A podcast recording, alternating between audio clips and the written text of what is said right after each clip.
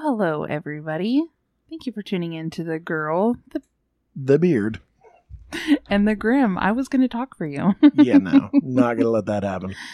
All right, guys. Well, we have a special episode today um, all about nine eleven, and the beard is going to be taking over this episode. Yay. So, uh, first things first, today it is the tenth. We're recording this the day before, which is very out of character. But uh, with tomorrow being the twentieth anniversary and our regular upload day, I figured this would be a good time to do this episode. Uh, just kind of works out. Mm-hmm. Uh, another thing that probably most people that are listening don't know is my family is originally from New York. So we had moved to Texas. Like near the city, not like upstate. Yeah, yeah. Like grandma from Queens, the other grandma from Bronx and then Yonkers. Very much so the city. Uh, that being said, we had moved down here to Texas by the time this happened, but still hit really close to home for the family. Mm-hmm. So. Reasoning because. So, uh, well, what I was told when I was younger was that my mom's dad, he was an architect, and he worked in conjunction to help with the World Trade Center complex. I don't know for sure what part he played, what building he worked on, because I know the two main towers were actually designed by a Japanese architect. And uh, funny story, completely terrified of heights, but uh, those were his...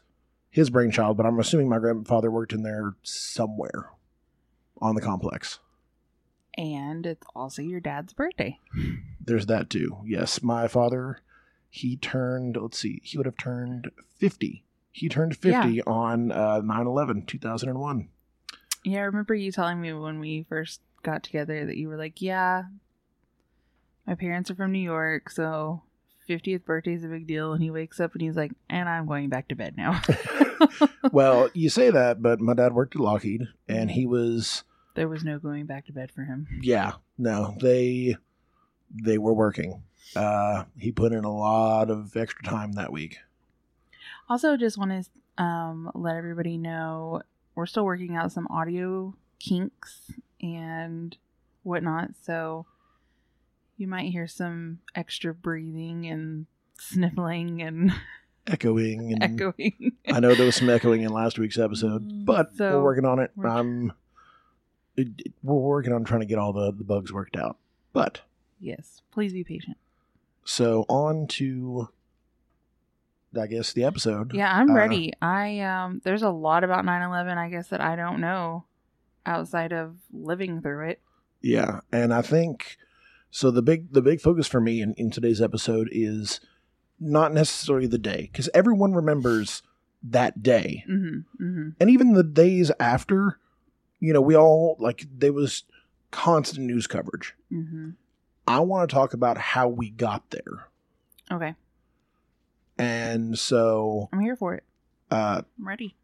But, just to recap, for that day, it was a Tuesday. It was absolutely beautiful out that morning.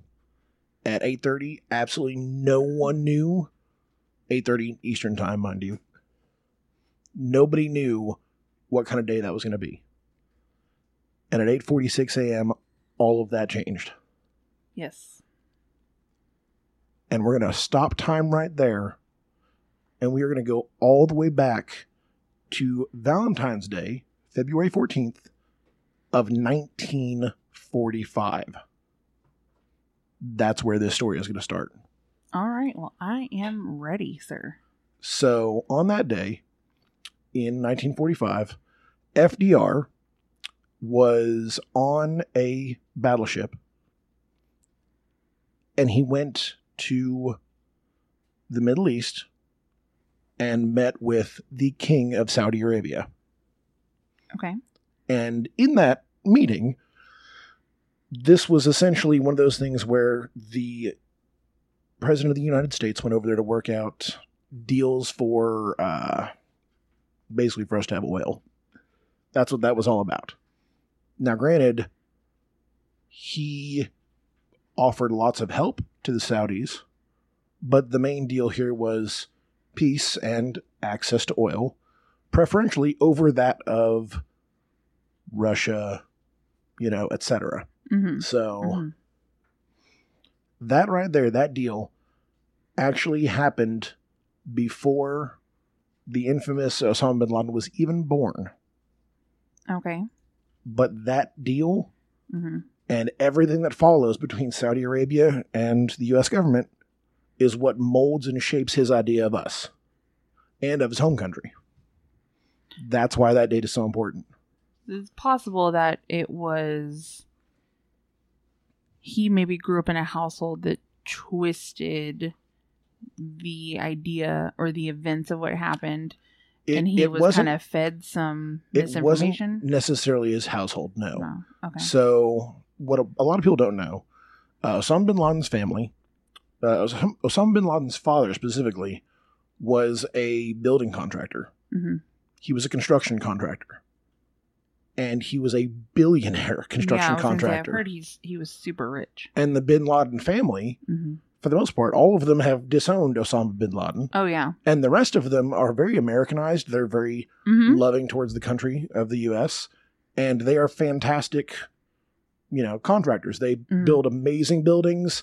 And, you know, they're they're very westernized, very yes, normal, I've seen, regular people. I've seen some interviews of them on, like, YouTube and... You know, kind of like those, yes, I'm Osama bin Laden's niece, and no, I don't agree with him, and yeah, all that kind of stuff. Well, and, and I mean, there's a there's a famous comedian out there, uh, Russell Peters, who talked to bin Laden's brother on the phone. Mm-hmm. Uh, apparently his name that he goes by is David. David bin Laden. And, like, he sounds like us, regular, regular oh, guy. Yeah, yeah. So. So he's the weird... radical cousin that you may or may not get in a fight with at Christmas. Exactly. So, uh, that being said, all right, Osama bin Laden was born in nineteen fifty-seven on March tenth. All right. Okay. And he was one of very, very many children to his father. Uh, obviously, in the Muslim faith, you can have four wives. Uh, well, bin Laden's father had, over the course of his life, twenty-two. Oh my goodness. That's Those, a lot of alimony.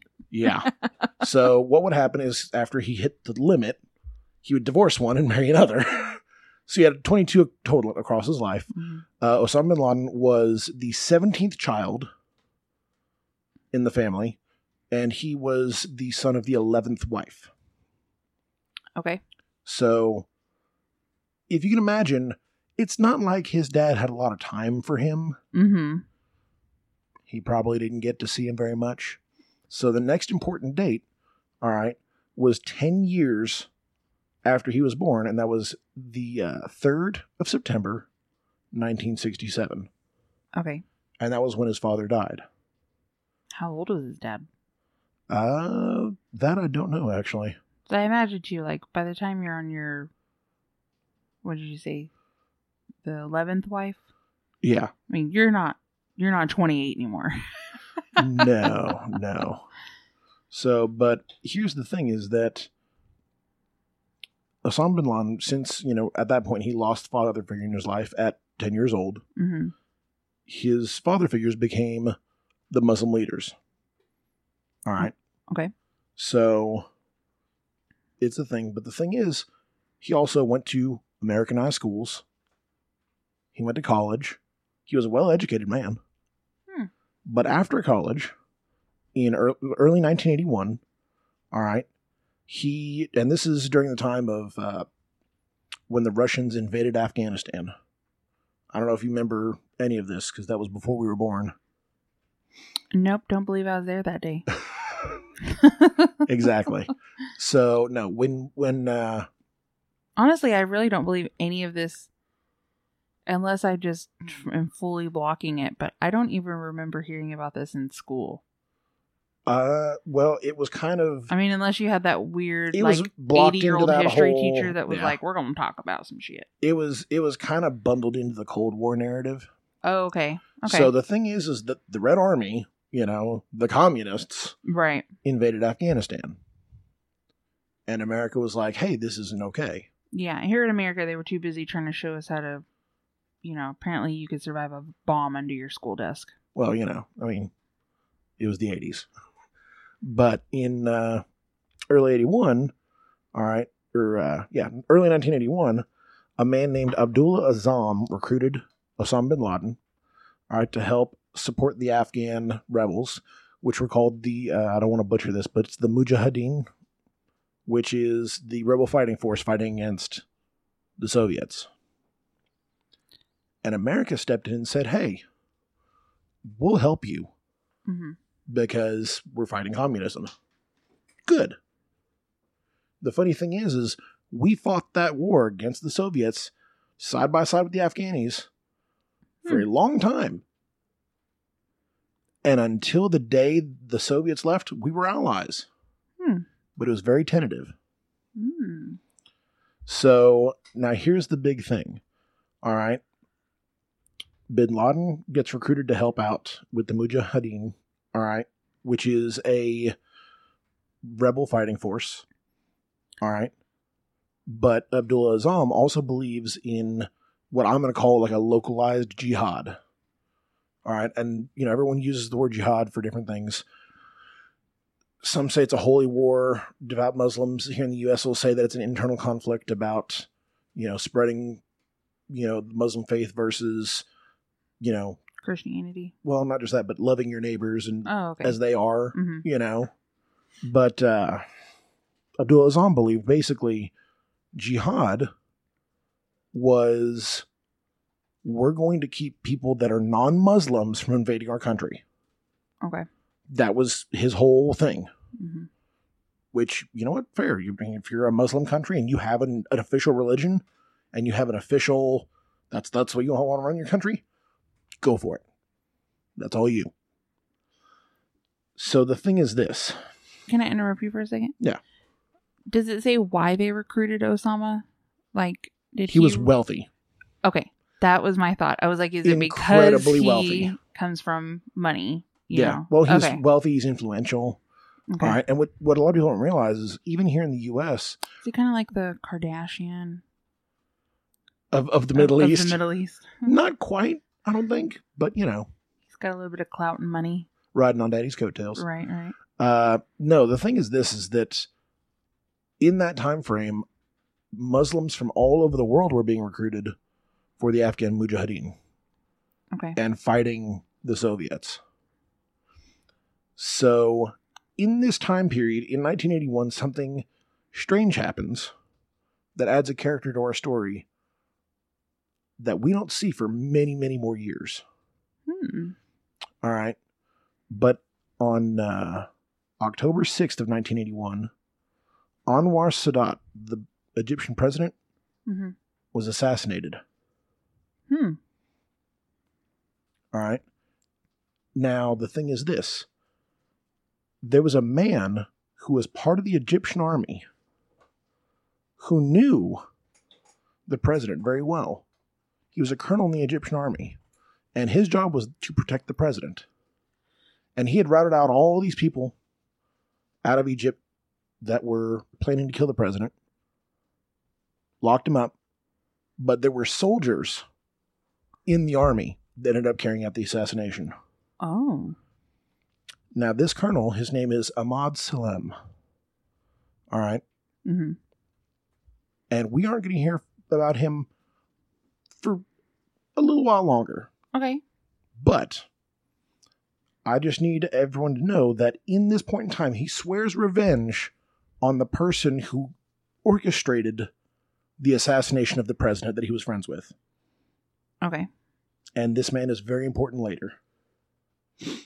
So, going back to Afghanistan, you've got this guy, Abdullah Azzam, who recruited Osama bin Laden, who believes in this local jihad.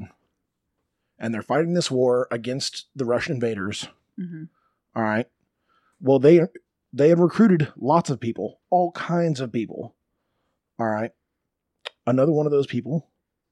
All right. Which not a super important man at the time, but his name was Ayman al-Zawahiri. Alrighty, Ayman. He was recruited as well. We now know this man as the second in command of Al-Qaeda before Osama bin Laden was, oh. was assassinated. Hmm. We know now I do how important this man is. I believe I've seen his, his picture. I'm looking at it now that I've seen it. Uh, and if you look at his picture, you can kind of see maybe Muslim extremist. I could also see a sixty-year-old guy from a cornfield that happens to be wearing a turban. Yeah. He looks very white for being a Middle Eastern man. Yeah, I see it. Yeah. You know, mm-hmm. just me. But at this point, Zawahiri comes into the picture. Okay. All right. And him, Azzam, and Osama bin Laden are running this war against the Soviets, which they eventually win. They drive out the Soviets with the help of the U S. All right. But on November twenty-fourth, nineteen eighty-nine, Abdullah Azzam is assassinated. Oh, okay. And he's the more moderate of the two when it comes to jihad. He's, he's the one that believes in, hey, we're going to keep Muslim people in our country and non-Muslim people out. Go for it. Okay. So he might have kind of been like a voice of reason in the group. Yes. And he's gone now. Zawahiri, on the other hand, mm-hmm. believed that you take the war to wherever non-Muslims are. Oh, well, that's not good. Anywhere in the world. Now, there's a lot of speculation on who killed Azzam. Mm-hmm. A lot of people point the finger at Zawahiri because Azzam, being the more level-headed and temperate of the three, mm-hmm. he was also the most influential person in bin Laden's life. Right. And Zawahiri felt, well, this just won't do. Mm-hmm. So there's been some speculation that he's behind the assassination. I can see that. Definitely, like, take out, you know, you keep your enemies closest to you and take them out when you get a chance. Exactly. Now, the problem is this. With Azzam out of the way, bin Laden only has Zawahiri to fall back on, mm-hmm. who's very, very extreme in the idea of pushing the war outside of the Middle Eastern borders. Mm. Which is a problem. Yes, I can I can smell what's cooking up. Now, like I said, there were lots of other Muslims that were in the Middle East that were in this in this Mujahideen, this this fight, right? This rebel group. Mm-hmm. One of these men, all right, is sent on behalf of Zawahiri and bin Laden to the U S to help recruit people and help recruit uh, funds, to help gather funds to help in this fight against the Soviets. All right, and he's sent to America. Oh, is this where the whole... the Saudi Arabian prince needs five thousand dollars. Click here. Not quite. Not quite. No. This man, in July of nineteen ninety, his name is Omar Abdel Rahman. He comes to the U S with a tourist visa. Now, keep in mind, he comes here on a tourist visa. But he was on a watch list already, and we still let him in. Yay, America. Now, again, there's conspiracies around this. Some people say that the C I A was trying to bring him in and convert him as an asset. Oh, absolutely. I could see it. We've watched all the Jack Ryans of the... and, and the best part is, as things have become declassified, there's evidence that the C I A might have potentially allowed him to come in. Maybe not to be an asset, but they definitely made it okay for him to be here. Oh, I believe it. Now, the thing about Omar Rahman is he's blind. Not that much of a threat, right? Mm-hmm. He's a blind old man. I'm sorry, are you saying his last name is Rahman? R A H M A N. Right. Rahman. All right, tonkatsu. Exactly. Now, here's the thing about Omar, all right, that you have to understand. He's blind. He's been blind his whole life. And he's known as the blind sheikh. Now, in the U S, we normally say sheikh when we're talking about, like, the sheikhs of the Middle East, the princes, things like that. Mm-hmm. Which a sheikh is more of like a, a, a cleric or a religious figure. The thing is, in Arabic, it's pronounced sheikh. Like the weight. Oh, okay. I thought it just was like somebody that's rich. I didn't know it had to do with religion. Yeah, no. In this in this case, he's a a religious leader. So he's known as the blind sheikh. Now, you remember our man in Egypt? The colonel in the army? I'm laughing because you said our man in Egypt and my brain went to Jesus. uh, I think you're thinking of Moses, but okay. That one. I can't get my my Bible men together. Okay. My grandparents, who were ministers for many years, are shaking their head down. Yeah. So, the colonel in Egypt, all right, who in in recent years he's gone on record saying he just goes by Emad Salem in interviews because it's easier for Americans. I believe I've heard that uh, name before. Oh, yeah. it, it's, yeah, a, yeah. it's a well-known name. We'll get to that part. But okay. The blind sheikh is the man he, he swore to get revenge on. Mm-hmm. Because the blind sheikh was the one who organized, or helped organize at least, the attack that assassinated the Egyptian president. Okay. All right. Now, I wish everyone listening could see, because in my mind, you know, like those those T V shows or movies where you've got that crazy person with the conspiracy theory that has the pegboard with all the yarn strung right. all across it. Yeah. Yeah. That's the way this really is. Okay. All of it's interconnected. Okay. And I try not to bounce around too much. I'm trying to go in chronological order, but it's a little tough. So keep yeah, up with me. Absolutely. So the blind sheikh, he gets sent to the U S to help gather money for this war, all right, and help gather devout Muslims to go over to Afghanistan and fight the Russians. And the U S was like, you know what, if that's why you're coming over here, sure. Great. Help us fight the communists. Awesome. So the blind sheikh comes over, and he starts preaching all over the U S in mosques, but specifically, there are two mosques in New York, well, well technically one in New York, one in New Jersey, mm-hmm. that flank Manhattan Island on either side, where he speaks most often. Okay. Now, of course, the blind sheikh is not exactly preaching temperance and grace. And peace. Yeah, not so much. All right. He is preaching violence, mm. sedition. All right. He's really, really, really pushing, mm-hmm. all right, to find people to do. To get the reaction. Well, not just that. To them. He's trying to find the people that that will blindly go into battle. No pun intended. Exactly. You know, they'll they'll go into battle without batting an eyelash. And they're willing to die to do so. Okay. All right. So, during all this preaching, again, the main goal here was to get Muslims over to Afghanistan to help in this mm-hmm. war. Okay.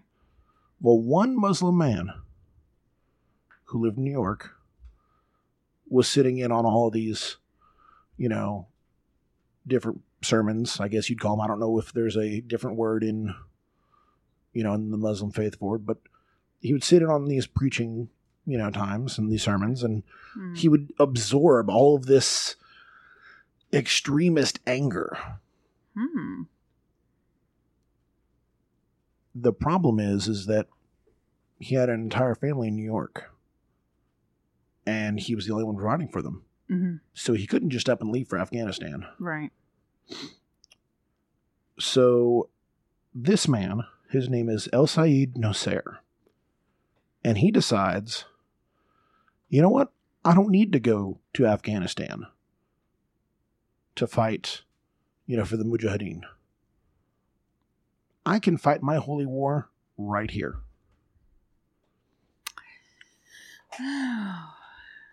On November fifth of nineteen ninety, Sayyid Nosair walked in and sat down and listened to Rabbi Meir Kahane, who was a bit of an extremist himself. He was an anti-Muslim rabbi. He was giving a speech. As soon as he was done, Sayyid Nosair shot the man with a three fifty-seven and fled. Wow. Wow, wow, wow. So the rabbi died. Nosair, uh, Sayyid Nosair, he was shot later by a uh, New York police officer, but he lived. He was arrested. Mm-hmm. Uh, and the funny thing is, believe it or not, he was acquitted. What? Oh, yeah. Was it some kind of stupid mistake, like lack of Miranda rights or something? Like, kind of. There was there were a lot of little things that, that led to the acquittal. Mm, so he had a really good lawyer. Well, that's where it gets fun. Mm. A couple of days after the assassination, before he ever went to court, mm-hmm. Osama bin Laden himself, all right, basically reached out to everyone he could and made an announcement praising Nosair's actions and calling for more Muslims to follow in his footsteps and fight those who fought against Islam. Mm. Now, the funny thing is this. The blind sheikh, mm-hmm. he went back to Afghanistan. All right. And I don't know if it was him directly or one of his friends went to Osama bin Laden and went, hey, we're raising money for Nosair's attorney fees. And Osama bin Laden went, sure, I'll write a check. Oh. And he funded the wow. entire defense mm. of Nosair. That's part of how he got acquitted, because he had some of the best lawyers money could buy. Yeah. Has Osama bin Laden ever been to America? I believe so. Okay. I'm not one hundred percent positive. I know he was he was taught at a Western college, but I believe it was in the Middle East. It was a Westernized right. college. Right, right, right. Uh, I don't think he had quite the same reason like Kim Jong-un, where Kim Jong-un lived in Europe. Right. You know, but I believe Osama bin Laden has traveled outside of the Middle East. Okay. So, that was a travesty, mind you. It was horrible. Mm-hmm. Mm-hmm. All right. But this is where it gets, it goes from bad to way worse. So we don't think like the government was paying attention to these like radical teachings. Just wait. Cause were they just thinking, uh, we'll just let them kind of be radical for a little bit. They won't have anything. And then this happened. Well, no, no, no. At the time, be- before Nosair assassinated the rabbi, mm-hmm. they were told by all these people in the Muslim community, oh, it sounds very radical, but it's because we're we're recruiting to fight against the Russians. That was the big pass in the eighties and nineties was, oh, well, if we're fighting the Russians, I mean, you know, we're fighting the Russians. It's fine. Hmm. So, you know, that was the way it was. That's just anything to fight strange. The Russians. Well, again, they thought that any of this money and any of these men were going to go fight overseas in the Mujahideen. Like, there were groups from these mosques that would go to shooting ranges every, every week and train to shoot because they were all going to go over to Afghanistan, mm-hmm. maybe, maybe not, and fight over there. That was the prevailing story at the time. But here's where it gets crazy.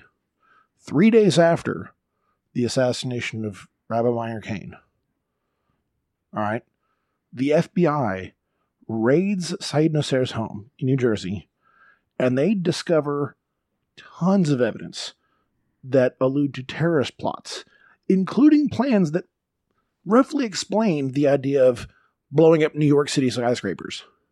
Wow. The fun part is, is all that information that they had, mm-hmm. most of it was never gone through. That sounds about right. Most of it was never touched in that time frame. A lot of it went to an evidence locker and sat there. Let me guess, with the F B I. You got it. Well, I believe actually technically I went to the New York District Attorney, but it was all federal at some point, so yeah. A lot of it stayed with the F B I. But here's where things get even weirder. Because in nineteen ninety-one, back in the Middle East, Osama bin Laden, he's been splitting his time between Afghanistan and its neighbor Pakistan and Saudi Arabia, which is his home. Mm-hmm. Saudi Arabia, I don't know if you know this about some countries, but you know, you're not really allowed to criticize the government. Right. Mm-hmm. Well, Osama bin Laden was very, what's the word I want to use here? He was completely okay with criticizing Saudi Arabia's monarchy with their involvement with the U S. Okay. Because the U S came over there and it positioned troops in Saudi Arabia that would help fight in other parts of the Middle East because we were friendly with Saudi Arabia. Mm-hmm. Well, Osama bin Laden felt that only Muslim fighters should be in the Holy Land, especially since one of the U S military bases was very close to Mecca, which is obviously a very important place in the Islam religion. Yes, yes. So the thing is, is that Saudi Arabia was like, we're not going to put up with this. So they actually expelled him from the country. All right. And he ends up having to move to Sudan. Mm. So he's that angry lion in Aladdin? Maybe. You're saying Saudi Arabia, and all I'm thinking in my head is Arabian Nights. I know. But, so he moves to Sudan. Now, the thing is, it's not like he's in exile in some hut. He still gets yeah, a allowance from oh, his family oh, of yeah. a couple million dollars a year. Yeah. He's still an incredibly wealthy man. If not a few times a year, no. I'm sure. And he builds a construction empire of sorts in Sudan. Mm-hmm. And he gets good government contracts with Sudan. And he becomes very powerful and influential in Sudan. Mm. So that started in nineteen ninety-one. That's where he started the next phase of his life in okay. Sudan. Okay. So after he's been expelled from there, a lot of things happen rather quickly.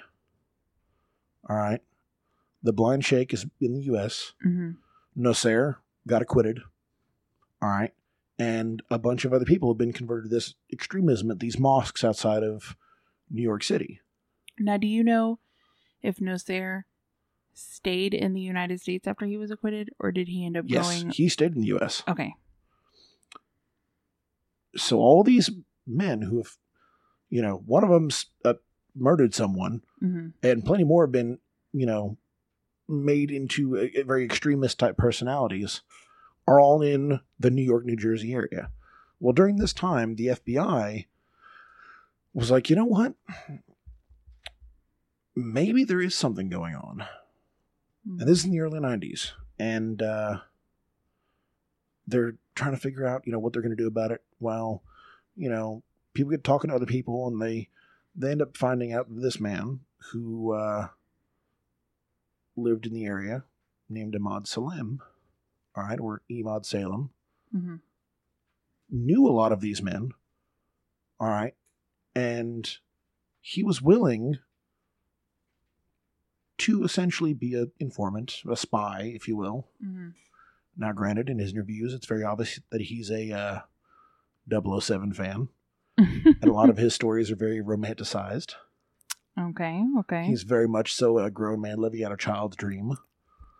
But the F B I decide, you know what? He he says he can do it. Let's do it. Mm-hmm. He, he was in the Egyptian military. He's an incredibly intelligent person. He's he was the head of security at a very prestigious hotel in New York. Obviously, he's good at what he does. Mm-hmm. So they put him undercover. Alrighty then. And he's this informant, and he infiltrates with the Sheikh and Nosair and all these other men. And uh it was probably, I want to say it was early to mid ninety-two. All right. They said, hey, uh, Emad, we want you to wear a wire. Mm-hmm. And he doesn't feel safe. He's like, no, no, no, no, no. He's like, you don't understand what these men will do to me if if I wear a wire. More importantly, what they'll do to my family st- that's still in Egypt. Yeah. If I wear a wire. He's like, I can't do it. Mm-hmm. So, not his handlers, but the F B I at large down in, you know, Washington decides, okay, cut him loose.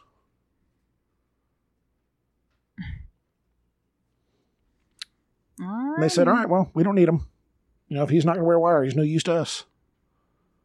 So now the F B I is complete, flying completely blind. And they know that this group is dangerous. Mm-hmm. But they have nobody anymore. Nobody on the inside, nothing. Hmm. Then the unthinkable happens. February twenty-sixth of nineteen ninety-three. The first bombing on the World Trade Center. Wait. I didn't know that there was a bombing. Yes. There was a truck bomb that was parked in the basement. All right. And blew the lowest six floors to pieces. Wow. Yeah. Now, by the time two thousand one came around, they were rebuilt. I swear I've never heard that before. Oh, yeah. So here's the thing. All right. The World Trade Center truck bomb is detonated underneath the north tower of the complex. All right. The bomb was one thousand three hundred thirty-six pounds of urea nitrate hydrogen gas. All right. Or a, a urea nitrate hydrogen gas enhanced device. And it was actually supposed to be powerful enough to completely compromise Tower one and send it toppling into Tower two, which is the South Tower, mm-hmm. bringing both of them down. And the goal in this attack was to kill over a quarter million people. That was the goal in nineteen ninety-three. Okay, so essentially you're saying that they chose the... Because I'm trying to sit here and figure out what was so special about the World Trade Center complex, but is it just because the sheer amount of people? It is not just the amount of people. Mm-hmm. To these extremists, the World Trade Center, mm-hmm. it was this shining beacon of American economy and capitalism. And Have all... they seen the new building that they built? Yeah.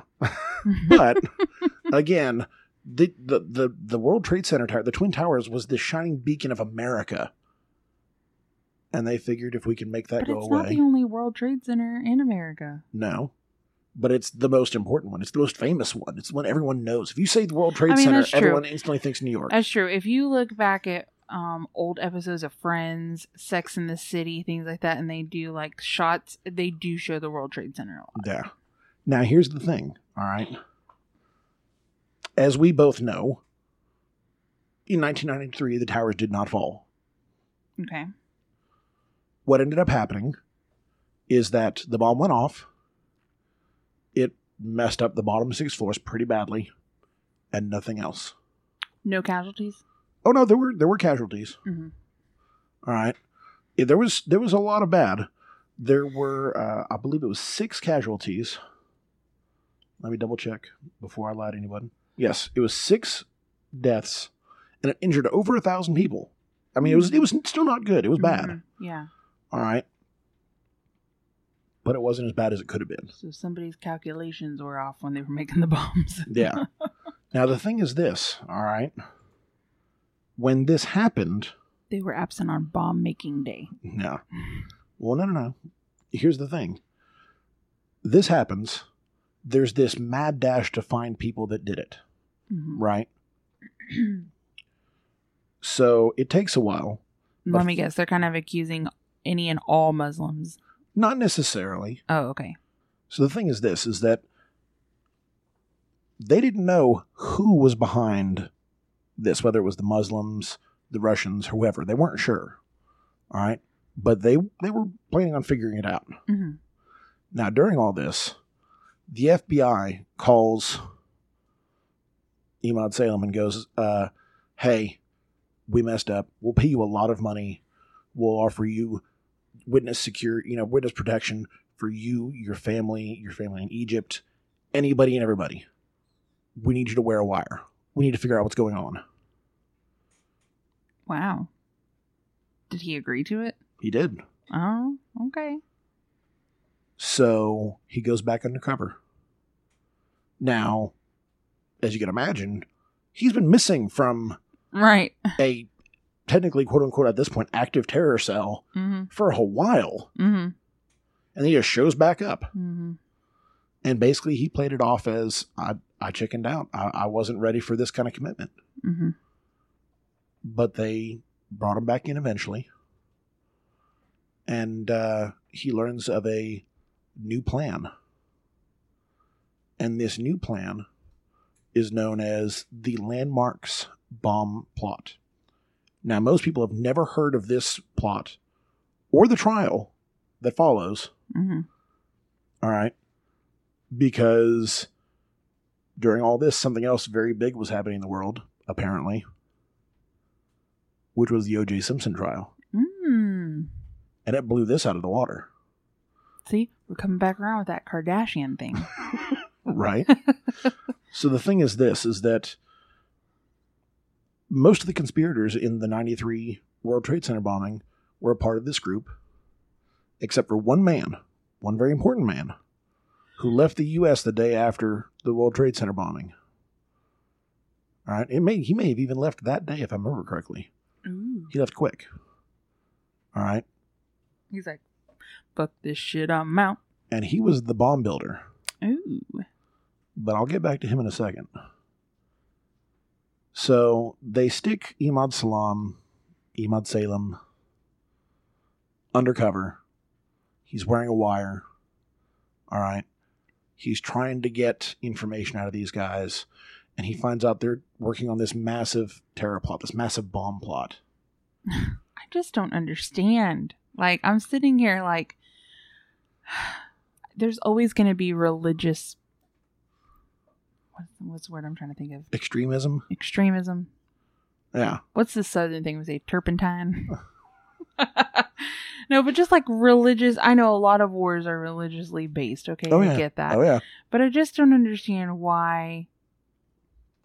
What the hell is your God telling you that you that you need to bomb some people? I well, just don't uh, to be fair, it. to be fair.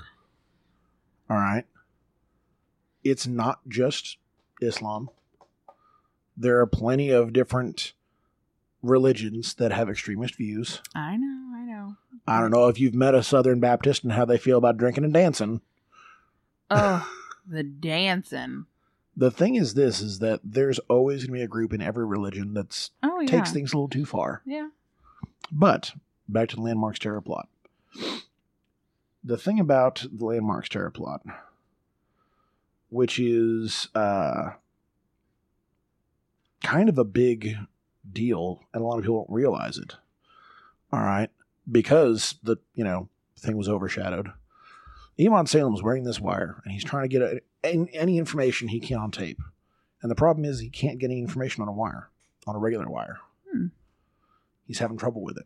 Well, they are hairy, so. Yeah. But he actually... ends up telling the blind sheikh, he's like, you know, since the blind sheikh knows he used to be in the military, he says, hey, can you sweep my apartment for bugs? And so he goes to a little spy gadget shop, mm-hmm. and he gets something that looks like a bug sweeper mm-hmm. that makes a beep when you press a button on it. Mm. And he goes to the sheikh's apartment and he says, hey, I'm going to sweep all these rooms for bugs. If it makes a beep, there's a bug somewhere. Mm-hmm. So he goes around the apartment and he pushes that button and makes a beep in every room in the apartment, except the kitchen. Hmm. Because acoustically, it worked best for trying to get a recording. Mm-hmm. All right. Brilliant. I'll give him that. Yeah. But the thing is, they still have problems with the recording, you know, a standard wire where it's on your chest. A, you know, they could pat him down and check him for it. Mm-hmm. And B... it couldn't record well. The technology wasn't great in the early nineties. Oh, yeah, absolutely. So apparently, and this is according to his interview, the F B I gave him a briefcase with a microphone in it. The problem being is that, again, technology wasn't great. And whatever spy guy designed this is an idiot and should be kicked. When it was recording, there was a red L E D on on the briefcase. I kid you not, I couldn't make this up if I tried. They had a red L E D recording light on the briefcase. But luckily, the sheikh is blind, so it doesn't matter. Uh, now, the thing is, yeah, he ends up talking to the sheikh, all right, in this apartment, and he's worried about the briefcase being able to pick up his voice. So he pulls the briefcase up to underneath his chin, and he's talking to the sheikh.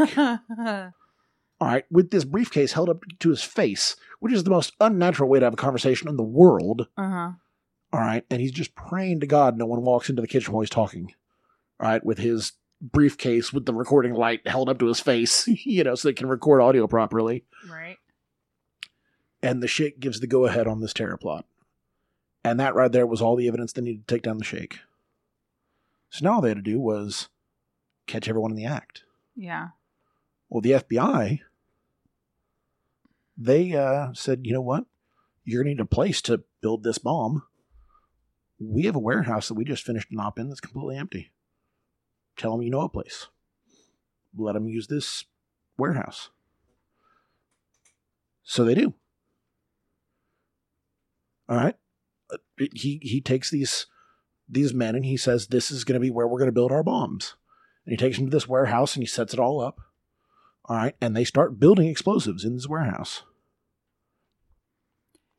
And nobody thinks it's weird that this guy that was missing for a long time. No, no. All of a sudden he's got these warehouse connections. Right. Well, no, that, I mean, he's ex-Egyptian military. You never know what they have going on, right? But to give you an idea of how big of a deal this is, how quickly all this happened, the World Trade Center truck bomb was on February twenty-sixth of ninety-three. On June twenty-fourth of nineteen ninety-three, that exact same year, only four months after the World Trade Center bombing, mm-hmm. eight men were arrested in the New York City Landmarks bomb plot. Four months. Everything we just talked about happened in four months. Wow. Getting Emad infiltrated back into the terror cell, getting them on tape, getting them on video and audio at the warehouse, mm-hmm. because it was already an F B I warehouse. They already had it set up for a sting with mics and cameras and everything. So they had video of all the bomb making and everything. They had all of it. And all this happened in four months. Wow. Yeah. Now, here's the thing. On that, the twenty-fourth of June, eight men were arrested. All right. Two additional men, one of which was the sheikh, were arrested on six thirty, June thirtieth of that uh, year, and July eighth. All right. Okay. Now, the thing is, one of those men was Sayyid Nosair, the man who was acquitted of murder.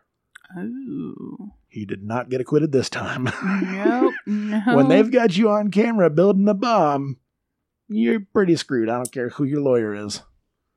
I mean, now granted, everybody watched him go up and assassinate somebody, but well, you know, the thing is, is it was at the end of a speech. It was it was very busy. There was a lot going on. You couldn't you you couldn't tell who shot.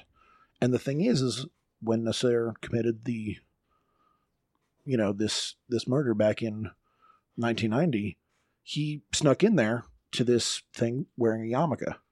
So everyone said, oh, it was a Jewish guy. Well, when they found a Muslim guy, they're like, oh, it couldn't have been him. He's not Jewish. Poor little Jewish people. Now, now, of the ten people that were arrested in nineteen ninety-three for the Landmarks bomb plot, there was one man who was not arrested. That was part of the original bomb in the World Trade Center. Mm-hmm. All right. And that was the bomb maker. His name was Ramzi Yousef. Okay. And in a second, we're going to talk about him. Okay. But first, since no one knows about the Landmark bomb plot, to make sure everyone understands, this was supposed to be a six simultaneous bomb attack. And we're not talking little bombs. We're talking big bombs. And the six targets were the U N headquarters. Okay. The Lincoln Tunnel. The Holland Tunnel. The George Washington Bridge. and the Saint uh, Regis and U N Plaza hotels and the F B I's main New York office. Okay. If those six bombs had gone off, mm-hmm. hundreds of thousands of people oh, yeah. could have died. Mm-hmm. The tunnels and bridges in and out of Lower Manhattan and would have all been blown. Of, all of that would have stopped. Um, what am I trying to say? Medical and police help as well, like to get where they needed to go. Yeah. Now, there was also some talk of bombing Jewish targets in the city. And on top of that, there was also talk of assassinating uh, a U S senator at the time, Al D'Amato, and the current Egyptian president at the time, President Mubarak, which took over after the previously assassinated president. Mm-hmm. So, at this point, it was a big mess. All these men got arrested. All right.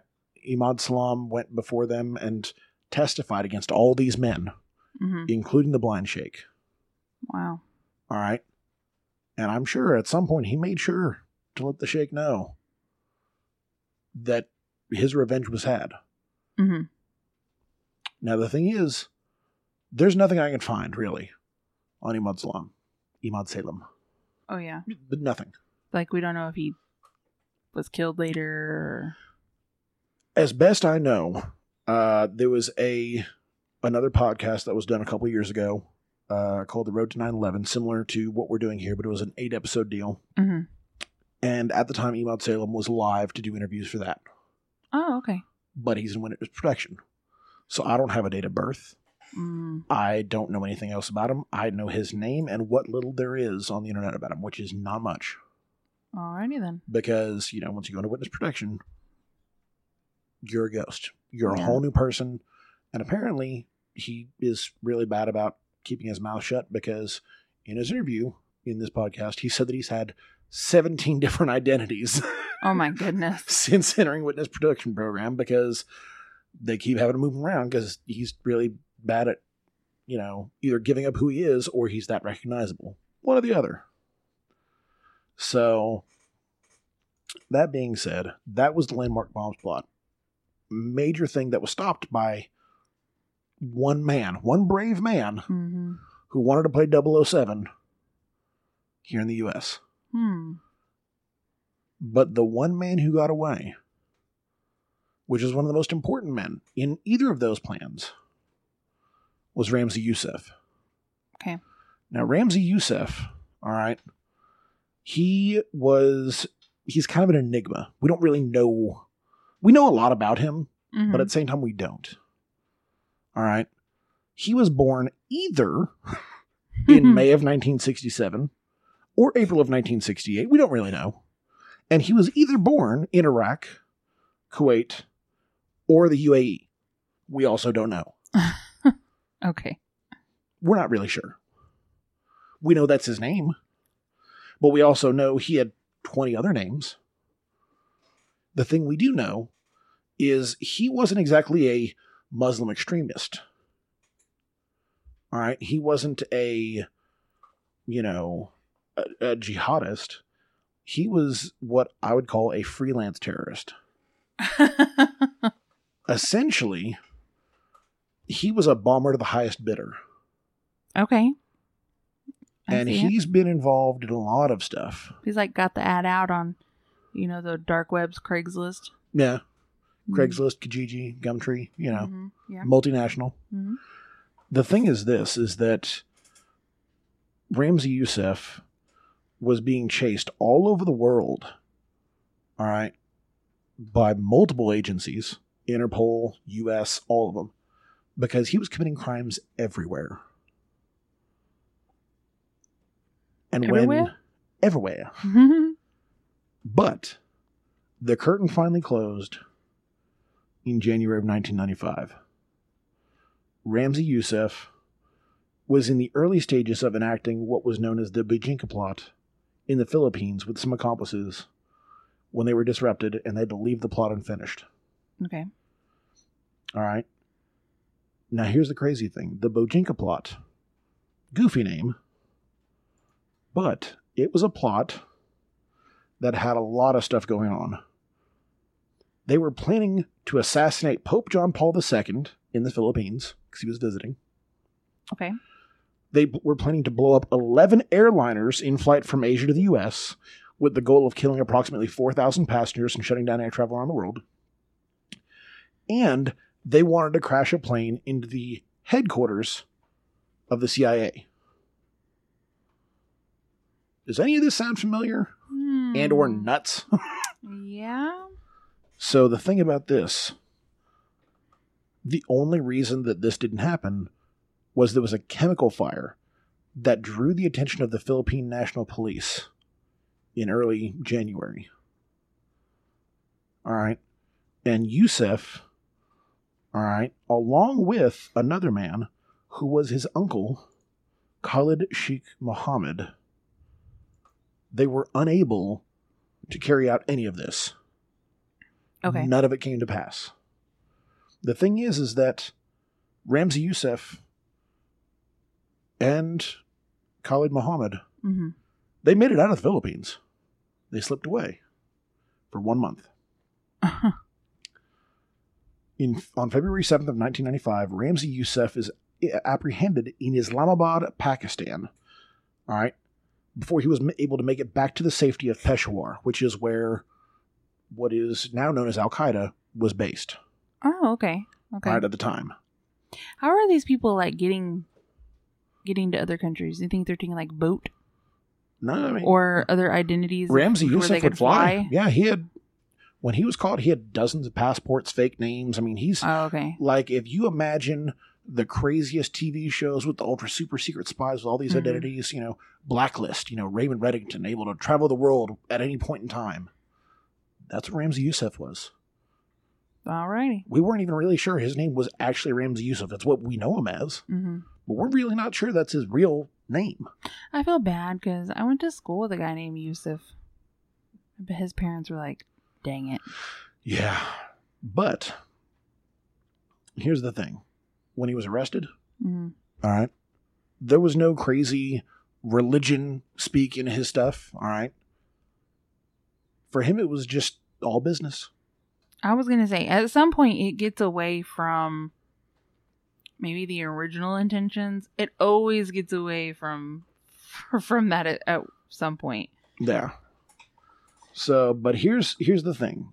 Ramzi Yousef is now safely locked away in, as far as I know, Langley, Virginia. That's what they tell me, okay. according to the A K A Wikipedia and everywhere else. Guantanamo. Possibly. You never know. I thought they shut down Guantanamo. Guantanamo. Oh, that's what they want us to believe. Here we go. Here we go.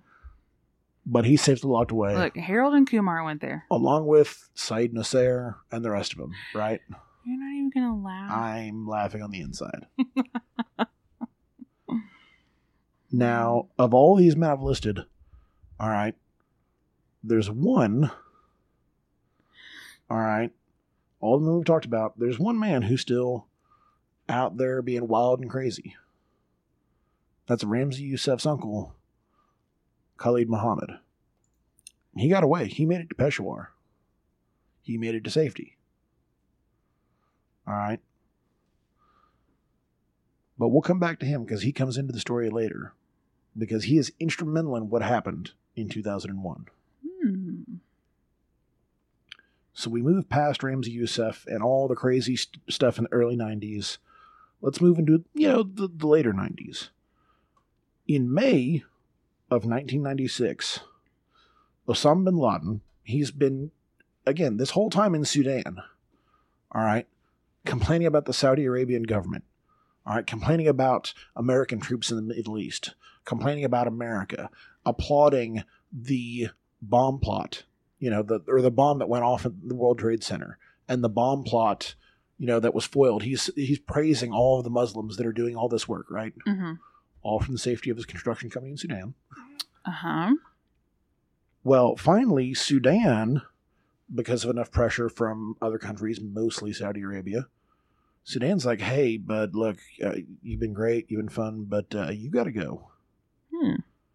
Because Sudan had already gotten rid of, like, they told us something like, you're no, you're no longer a uh, Saudi citizen. You, mm. You're not you're not a Saudi national anymore. Right. And Sudan, after being pressured, was like, you got to go. So they seized his assets. They seized everything. It's estimated that Osama bin Laden in early nineteen ninety-six lost somewhere between twenty and three hundred million dollars American.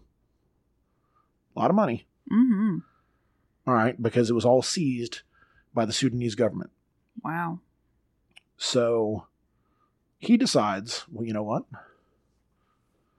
I can't go back to Saudi Arabia. I can't go to Sudan. Or I'm, I can't stay in Sudan. All right. Most other places don't want me. Why did they seize his assets? Uh, basically because Saudi Arabia told them to. Okay. Again, the fact is this, is they were like, hey, you've got to go. You're doing things that are not okay. Mm-hmm. There's a lot to it, but, you know. Okay. So the thing is this, he decides, there's one place I can always go. Afghanistan. So he leaves and heads off to Jalalabad, Afghanistan. All right. Now, once he gets there, all right, he sets up shop with Zawahiri, who's the extremist jihadist that wants to fight wars all over the world, right? Mm-hmm. They set up in uh, Afghanistan. And wouldn't you know it, but Khalid Sheikh Mohammed, the uncle of Ramzi Yousef, all right, decides to come and strut his way into Afghanistan to talk to Osama bin Laden. Mm. So at this point, it's mid nineteen ninety-six, all right, sometime. We don't have an exact date. Unfortunately, they didn't pencil on a calendar anywhere for us to find. But sometime mid nineteen ninety-six, we know that Osama bin Laden and Khalid Sheikh Mohammed meet up in Tora Bora. All right, now Tora Bora is, for those that don't know, it is a cave system, a cave complex in a mountain range in eastern Afghanistan. All right. It's a stronghold for the Taliban, uh, used by military forces against the Soviet Union in the nineteen eighties. All right. It's a big deal because the C I A financed a complex built for the Muja- Mujahideen during this time period, and it's now a Al-Qaeda stronghold at this point in time. Because, hey, you know, somebody built this base, we might as well use it, right? Mm-hmm. So they meet up, and Khalid Sheikh Mohammed goes to Osama and says, hey, so my nephew, Ramzi Yousef, had this crazy idea. And I've expanded upon it. And basically, what if we took planes and flew them into stuff? Right? Okay. Like, what if what if we did that? What if that was something that we could do? And uh, maybe, just maybe, we could, you know, carry out some attacks like that. That might be a thing. And believe it or not, Osama bin Laden actually went, you know, we might want to scale back on that a little bit because it was way too compl- complicated. Okay. All right. Khalid Sheikh Mohammed's ideas were East Coast, West Coast, you know, dozens of targets, mm-hmm. dozens of planes hmm. in like insane proportions. Yeah. Well, the thing is, is they never could come to an agreement. So they shook hands and parted ways. That's literally what happened. Like, he, you know, basically they, Osama bin Laden was like, hey, it's too complicated. And Khalid Mohammed said, I like it the way it is. And they couldn't come to an agreement. So Khalid Mohammed left. But think about this. Okay. Osama bin Laden actually rejected some of the potential targets. One of the big ones that uh, was brought up was the U S Bank Tower in L A. Imagine if on nine eleven we'd lost stuff on the East Coast, as well as the U S Bank Tower in L A and other targets like that. Yeah. That would have been even more devastating. It would have been massive. Yeah. Wasn't one of the planes go- heading towards California?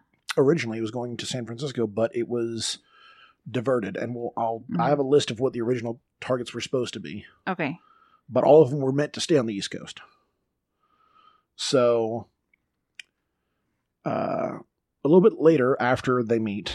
All right, sometime in late ninety-six, uh, technically was, I believe it was August, Osama bin Laden officially declares war against the U S, specifically listing as one of his reasons was they did not withdraw troops from Saudi Arabia.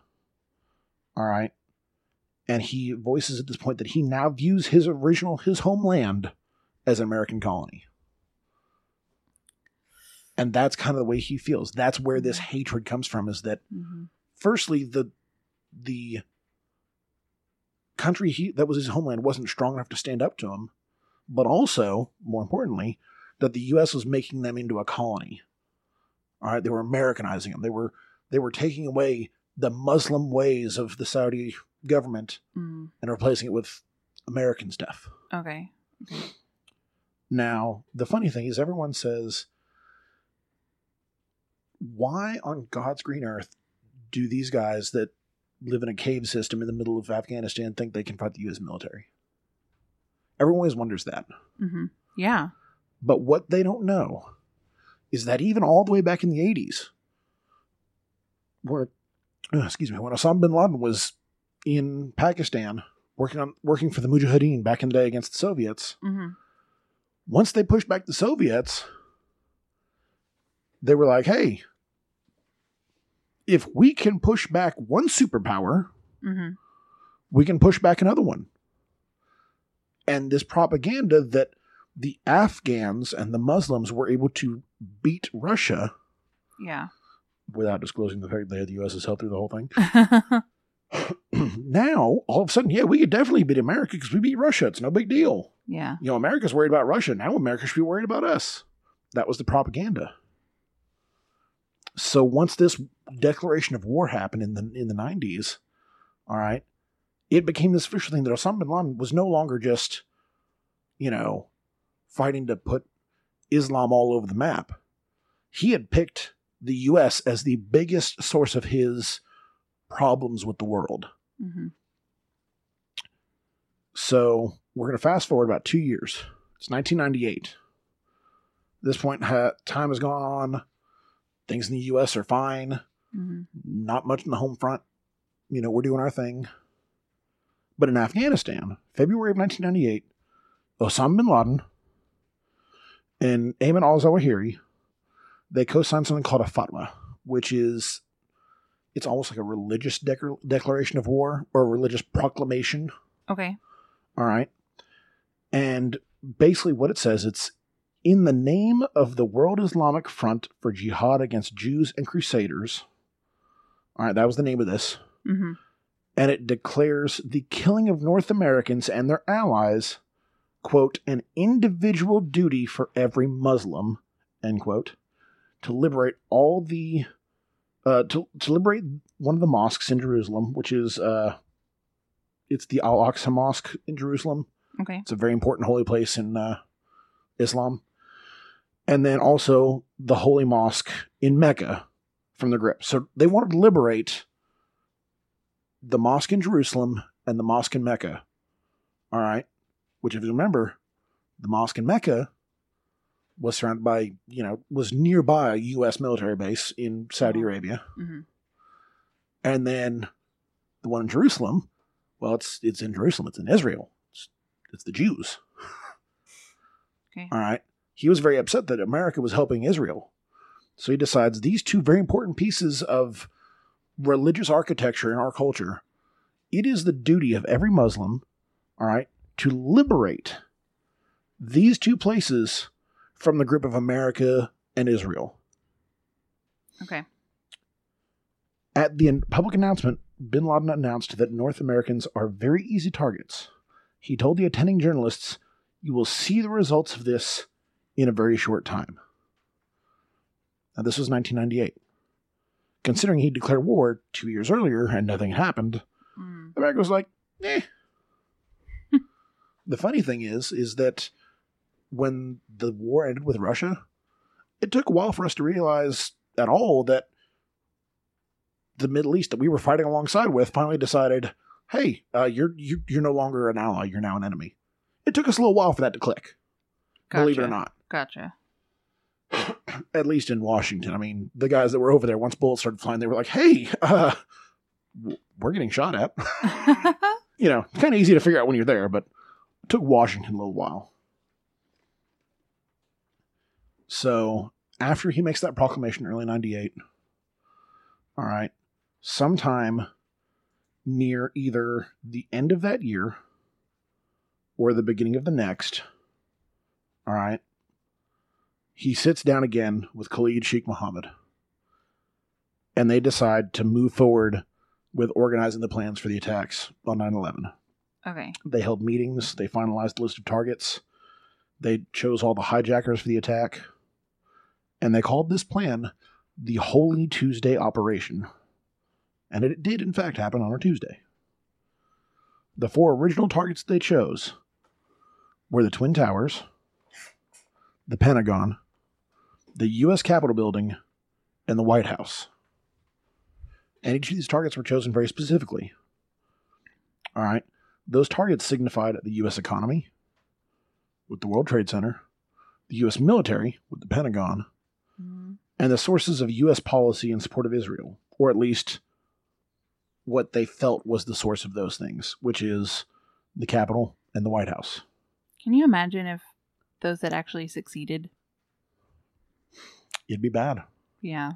It would have been very bad. But it was also made clear to any of the pilots that if they were unable to reach their target, they were to immediately crash the plane.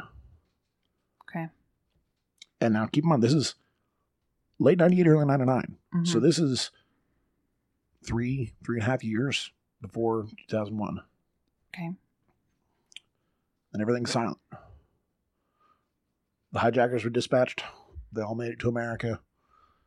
They went to flight schools here. They learned how to fly Cessnas and then immediately jumped into trainers, you know, simulators mm-hmm. for airliners, which everybody thought was weird, but considering no one had ever flown a plane into anything intentionally, it didn't, you know, they were like, well, they're foreign. They just don't know any better. They're rich, you know, Arabian guys, whatever. Let them live their pipe dream. Right. But we know what happened next. Mm. September eleventh, two thousand one, four airplanes are hijacked and they're flown into targets on the eastern seaboard. One of those planes ended up going down in a field because the brave people on board decided to give their life in order to keep any other American flews in theirs. Yes, that was Flight ninety-three. The thing about Flight ninety-three that a lot of people don't know is that flight, all the planes were supposed to hit their targets near simultaneously. Mm-hmm. Flight ninety-three was delayed at the gate. If it had not been delayed, that day could have been much worse. You know, if yeah. the first plane had done what they thought it would do, which was go through both buildings, and the second one didn't have to circle around and hit the second tower, mm-hmm. and it hit its original target, that day could have been much worse. Yeah. Not to say that it was a good day by any means, mm. but there were a lot of things that went wrong for terrorists that day. What, um, now your Uncle Mark that worked in D C, mm-hmm. do you remember any stories? Like, did he ever say anything about that day? No, not really. Um, I know he was an attorney mm-hmm. in uh, D C. I don't know where he was that day. Uh, I may never know. Now he's he's passed. Mm-hmm. Um, you know, both my grandmothers were still alive at the time. Uh, one in Queens, one in Yonkers. So they were close to the city, but not not so close as to be in danger. Uh, my uncles, they were up there with my grandmother in Yonkers. You know, they were safe, but it's terrifying. Mm-hmm. But uh, it was it was a very dark day. Yeah. Here in America. Now, the big thing is that it's been twenty years since this happened. And I remember at the five-year anniversary and the ten-year anniversary, there were these big remembrances and tributes and all these things. And that's tapered off over the last decade. Yeah. We... There's a lot of turmoil in America right now, not to get too political, but where it seems like we are attacking each other, American versus American now. No. And I think we've kind of lost sight of, you know, well, who I... we were as a nation. And I, I don't know if we'll ever get back to where we were. I know we've said before, like, we can vaguely remember the days afterwards. I remember that. I still remember that day. And it's hard for me to imagine that it was twenty years ago because of how vividly I still remember that day. Yeah. I remember being in the car and listening to Kid Craddock talking about it on the way to school. Yep. Um, I remember going to school because my parents had to work. There was no, we, you were going to stay home. Oh, yeah. Even though there was maybe like ten people in my whole grade that stayed that day. Yep. Um, so I was in school mm-hmm. when it happened. And the thing is, is that my parents lived directly behind my elementary school. And normally me and my brother would just walk home from school at the end of the day, right? Mm-hmm. Well, Mom decided to call us out of school early because, you know, it was a big deal for our family. And... Well, and they had come out and said that... And I don't know if this is actually ever true or not, but I can remember it being... Oh, they were going to, st- because of President George Bush being from Texas, they were going to start attacking schools in Texas, too. And you know, I think everybody was, was like, how many planes are there? How many people are involved? There was a lot of confusion that morning. Yeah. There were a lot of people that were scared. And President Bush was at a school that morning visiting yeah. in Texas. So. Which that probably added to the paranoia. But the right. fact is, is that we knew pretty quickly once they grounded the planes, you know. What was going on, you know, what was left. And yeah. we, we knew shortly after yeah. that, you know, it was all in the northeast and eastern seaboard. But mm-hmm. uh, I remember because normally I walk home from school. Mom calls the school and she, to this day, I, I don't even know if she remembers because, you know, her memory is not what it used to be. But she was so mad. Because the school made her go up there and pick us up. Like, drive to the school. All one block. mm-hmm. Because they would not let us walk home. Mm-hmm. And Mom was like, literally the second they leave the school, I can watch them all the way to the house. And they were like, nope, you got to come pick them up. Yeah. So my mother had to drive from our driveway to the school, which is not even an eighth of a mile. Not, I mean, I'm talking a couple hundred yards. Yeah. You know? Yeah. And uh, she had to sit in line and wait while all these parents from all over, you know, the area were picking up their kids. She had to sit there and wait in line, pick us up, and then drive, you know, the three hundred feet back to the house or whatever, you know. Yeah. And she was so mad she, that they wouldn't let us walk home. But, mm-hmm. but uh, I can remember, you know, aside from the whole Toby Keith song and... You know, all that. I can remember months later being in the car with my sister, and I can even remember the street that we were on in Watauga. Right.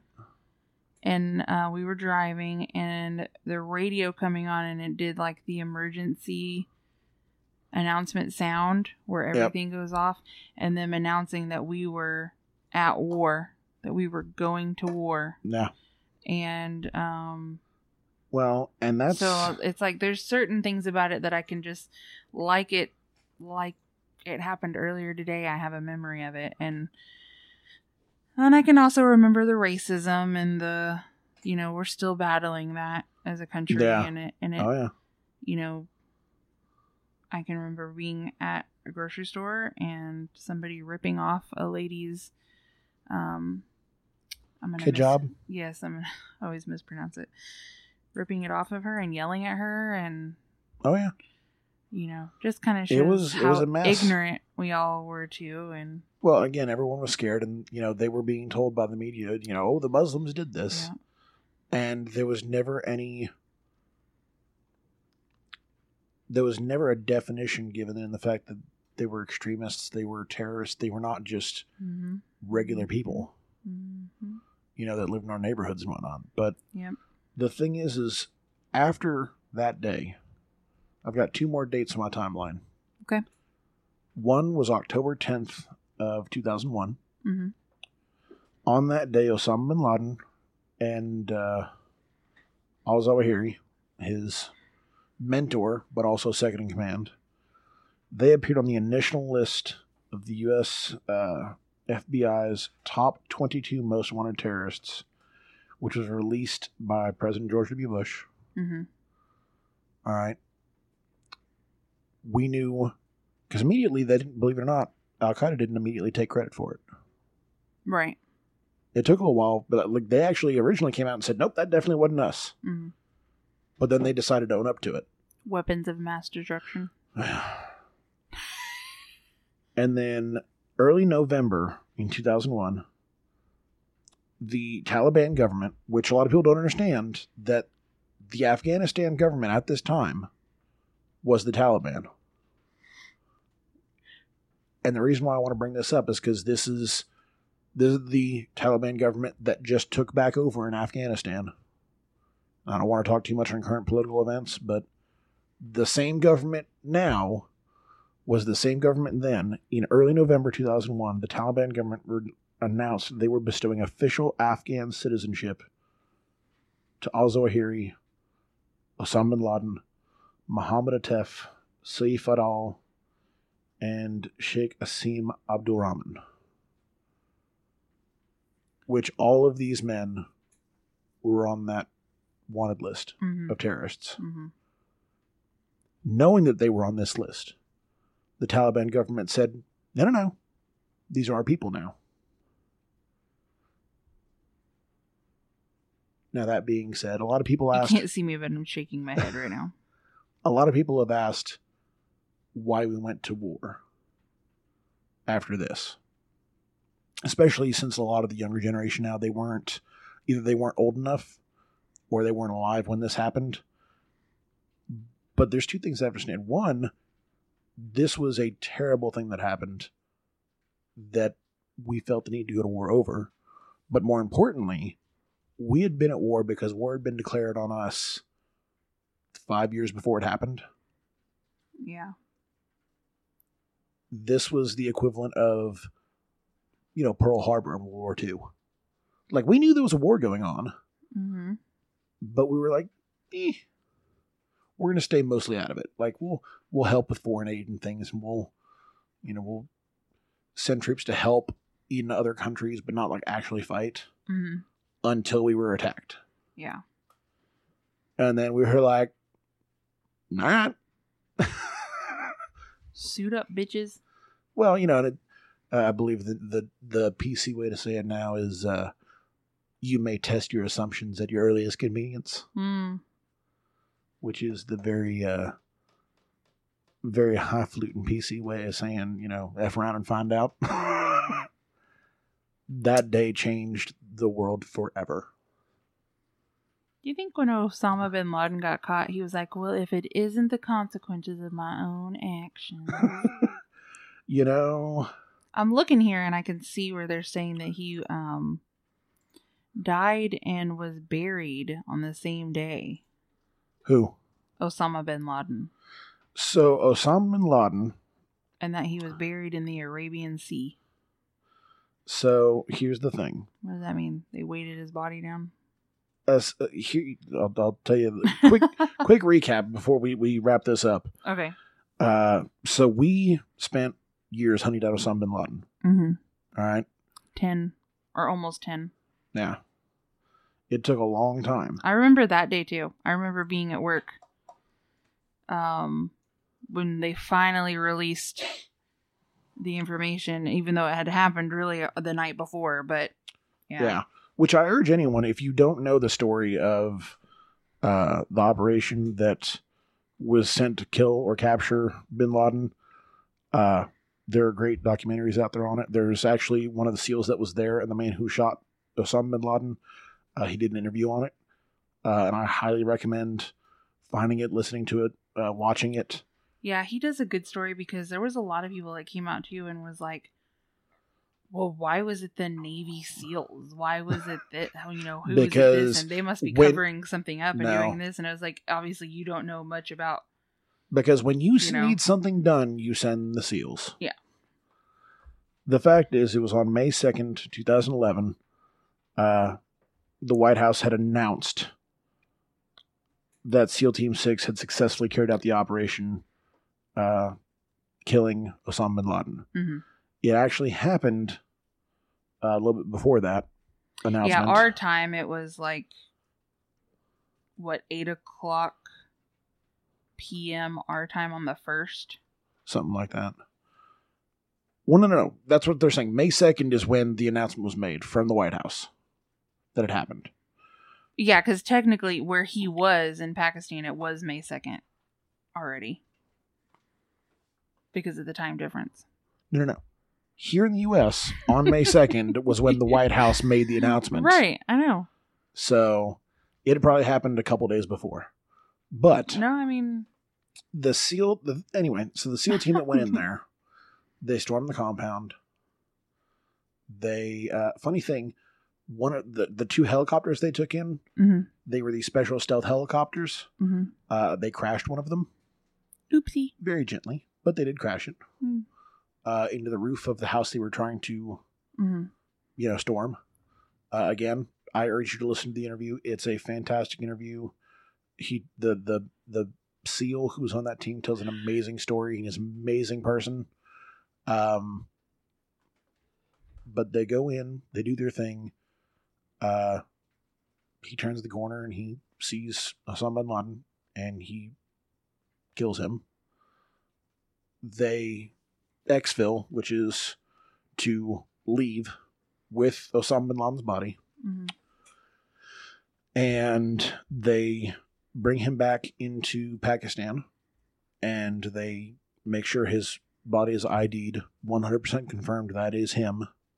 And on their way back, he is dropped into the ocean. Now, there are some people that say that it's a cover-up, that, you know, you can't tell if it's him, you, you know, this, that, and the other, blah, blah, blah. He, you know, why would you drop him in the ocean? I can't speak on that. I don't know.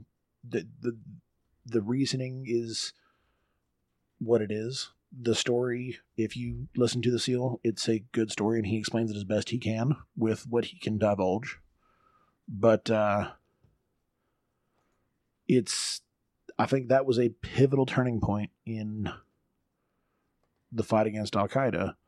The only issue being, as far as we know, to this day, Al-Zawahiri, the quote-unquote second-in-command and, you know, super important, you know, mentor of bin Laden, as far as we know, he is still the leader of Al-Qaeda to this day. We don't know any other, any other from that now, but as far as we know, he is the leader of Al-Qaeda today. Do you think they ever picked up his body out of the sea? I highly doubt it.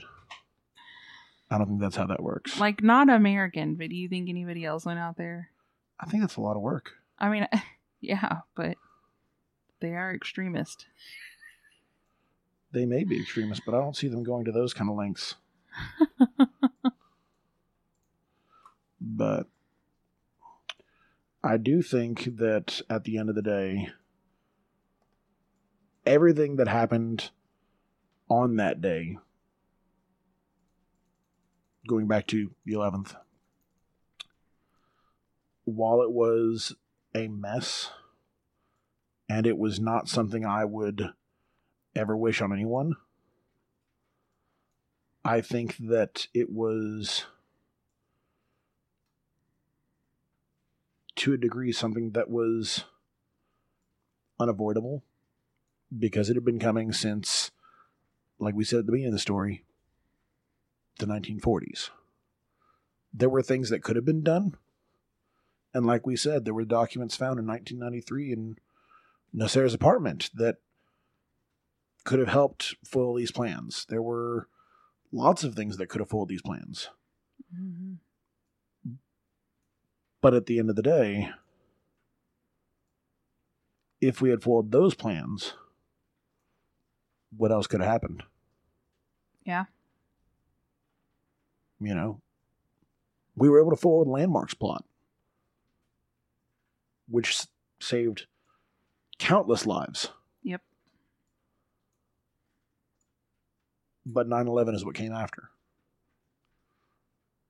If we had stopped nine eleven, we wouldn't have, you know, sent the fight to them, which meant that something else could have happened here. Yeah, absolutely. So, we'll never know. No. But. No. I think that rounds out, as best I can tell it, in its crazy, twisting, backwards, you know, tinfoil hat, yarn and pins on the wall, you know, story.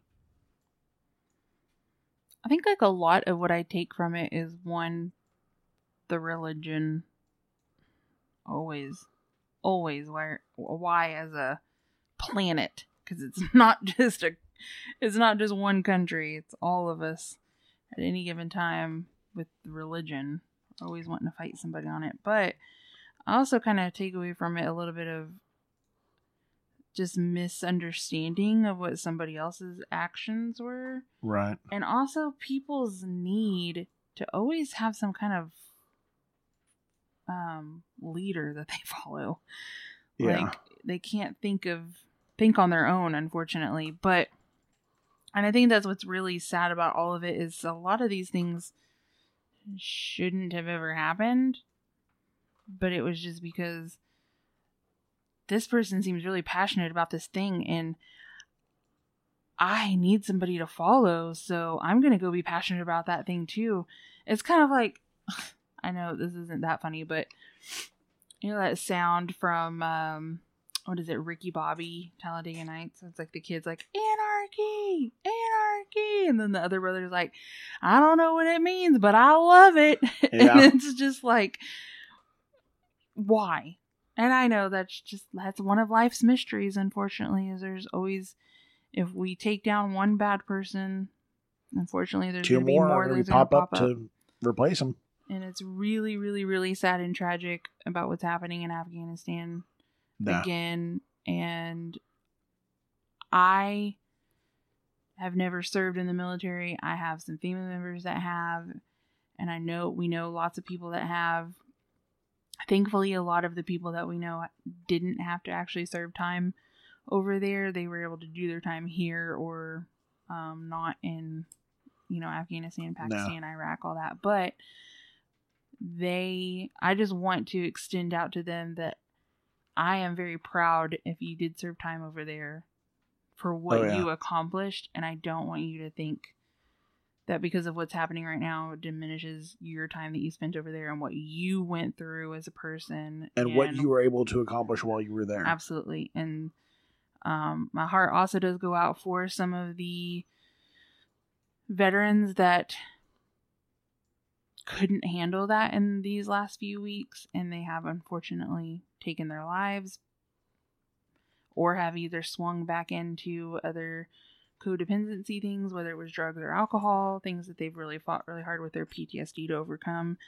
And I just really hope that they get the treatment that they need, and no. and just go out to their families too about everything, that we need to come together again as a nation. Yeah. We need to stop with the political things and the vaccine things and all of that, and just try to come together again. Maybe go listen to that Toby Keith song where it says, I'm gonna stick a boot up their ass. Maybe that'll put a fire under you.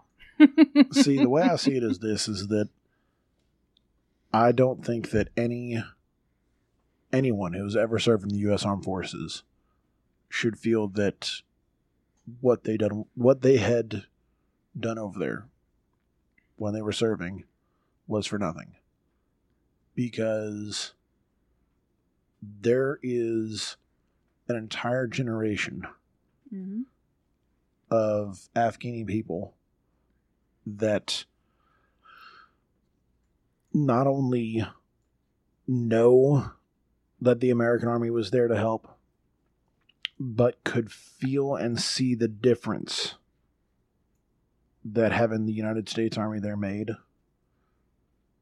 And it's unfortunate. It's sad that there are... That also brings up a good point, too, because there's a whole generation of people that were born after nine eleven, too, that want to sit here and question why we were even there.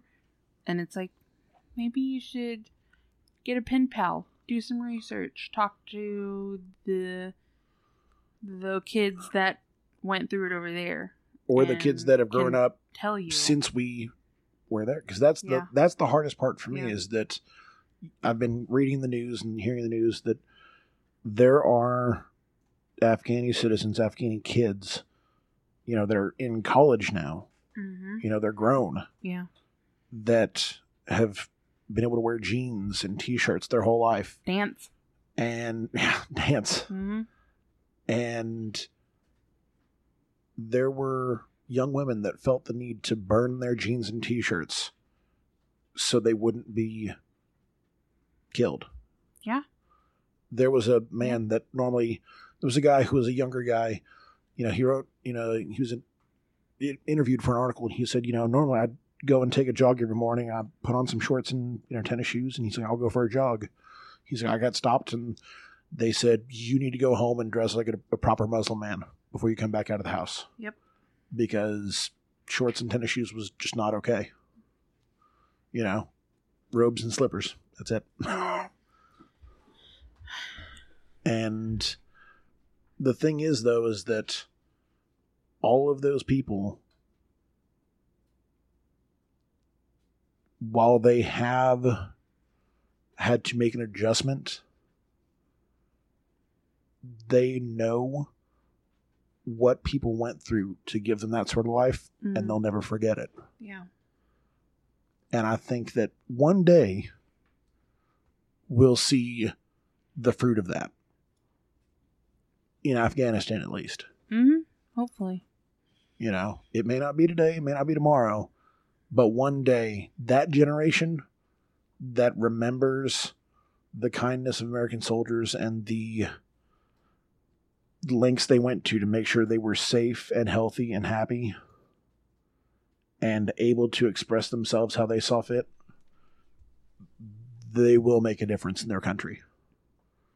And that will be a good day. Yeah, absolutely. Just like it is over here, it will be good there. Mm-hmm. Well, I think that's it for our episode today, guys. It was, uh, it was a long one. It was a long one. There's a lot of information. It's a little um, touchy. It's late. I'm sorry if I'm a little tired. Hey, it's been a long week. Yeah. But we do have another episode coming up for you. Um, our upload date still is Saturday.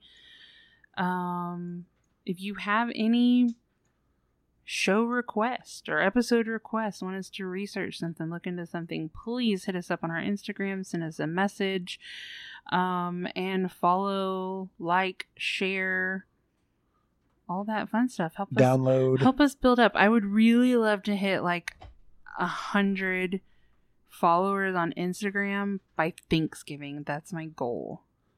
That should be a thing. So if you can really help us get there, that would be fantastic, and we appreciate it. Every listen, every follow, every like, every share. We love y'all, and I hope y'all have a great day. And thank y'all for listening to The Girl, The Beard, and The Grim. Y'all have a good one.